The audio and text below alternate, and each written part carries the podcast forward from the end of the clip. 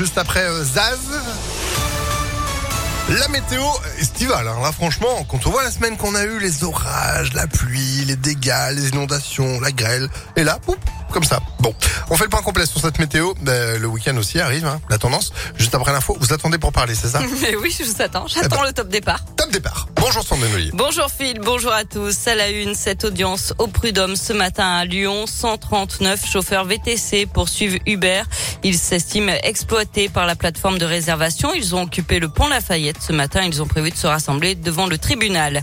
Une mobilisation au collège Ronsard de Mornan près de Brigné également. Les parents d'élèves sont rassemblés en ce moment pour réclamer le remplacement des professeurs absents. Ils estiment que leurs enfants sont privés de 10% de leurs heures de cours sur cette année scolaire, notamment l'italien où la moitié de l'année est perdue pour la deuxième année consécutive, d'après eux. Une fausse alerte à la fusillade hier soir à Vénissieux. Les policiers ont été appelés pour des coups de feu en rafale vers 18h dans un immeuble du centre-ville. Des rumeurs se sont propagées rapidement parlant d'un mort. Un important dispositif de police et de pompiers a été dépêché sur place. Pour rien, finalement, le progrès, il s'agissait d'un appel malveillant. Deux adolescents ont été interpellés. À Saint-Fond, une enquête ouverte après qu'un enfant d'une école primaire ait sorti un taser lors de la récréation. Les faits remontent au 20 mai dernier selon BFM TV. Il aurait dit vouloir s'en servir sur un autre écolier. Un adulte est tout de suite intervenu et a récupéré l'arme. Et puis à Vaux-en-Velin, la grosse bêtise de deux enfants âgés de 2 et 5 ans. Ils se sont amusés à lancer des boîtes de conserve depuis le balcon de l'appartement familial au troisième étage. Sauf que l'un des projectiles a atteint une personne âgée touchée à la tête. Elle a été hospitalisée avec un traumatisme crânien. Ses jours ne sont plus en danger selon le progrès. Les parents ont été placés en garde à vue. Une bonne nouvelle à présent, l'artisanat se porte bien dans la région malgré la crise sanitaire. Le secteur est en forme avec plus de 220 000 entreprises. C'est 40 de, 40% de plus qu'il y a 5 ans. Des bouchers, des restaurateurs, des coiffeurs ou encore des petits créateurs. Les artisans ont tendance à rajeunir et de plus en plus de femmes se font une place dans le secteur, y compris dans les filières du bâtiment. D'après la Chambre de l'artisanat qui fait le bilan de l'année, une période un peu plus compliquée s'annonce avec le remboursement des prêts garantis par l'État.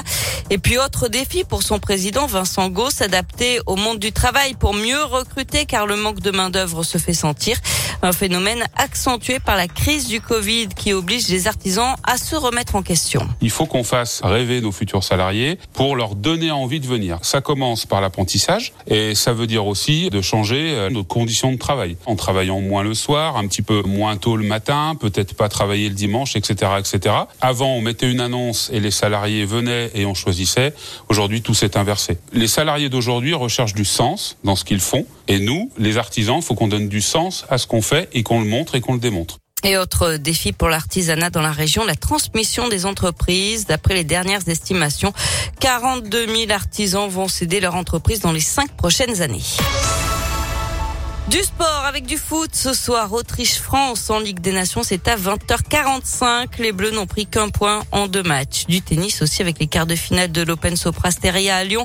À suivre Alexandre Muller, Richard Gasquet, Manuel Guinard et un duel franco-français entre Hugo Grenier et Corentin Moutet. Enfin, une commune de l'Isère n'a pas vraiment apprécié d'être classée dans les quatre villes les plus moches de France. Prix décerné par l'association Paysage de France qui dénonce les trop nombreux affichages publicitaires, certains illégaux.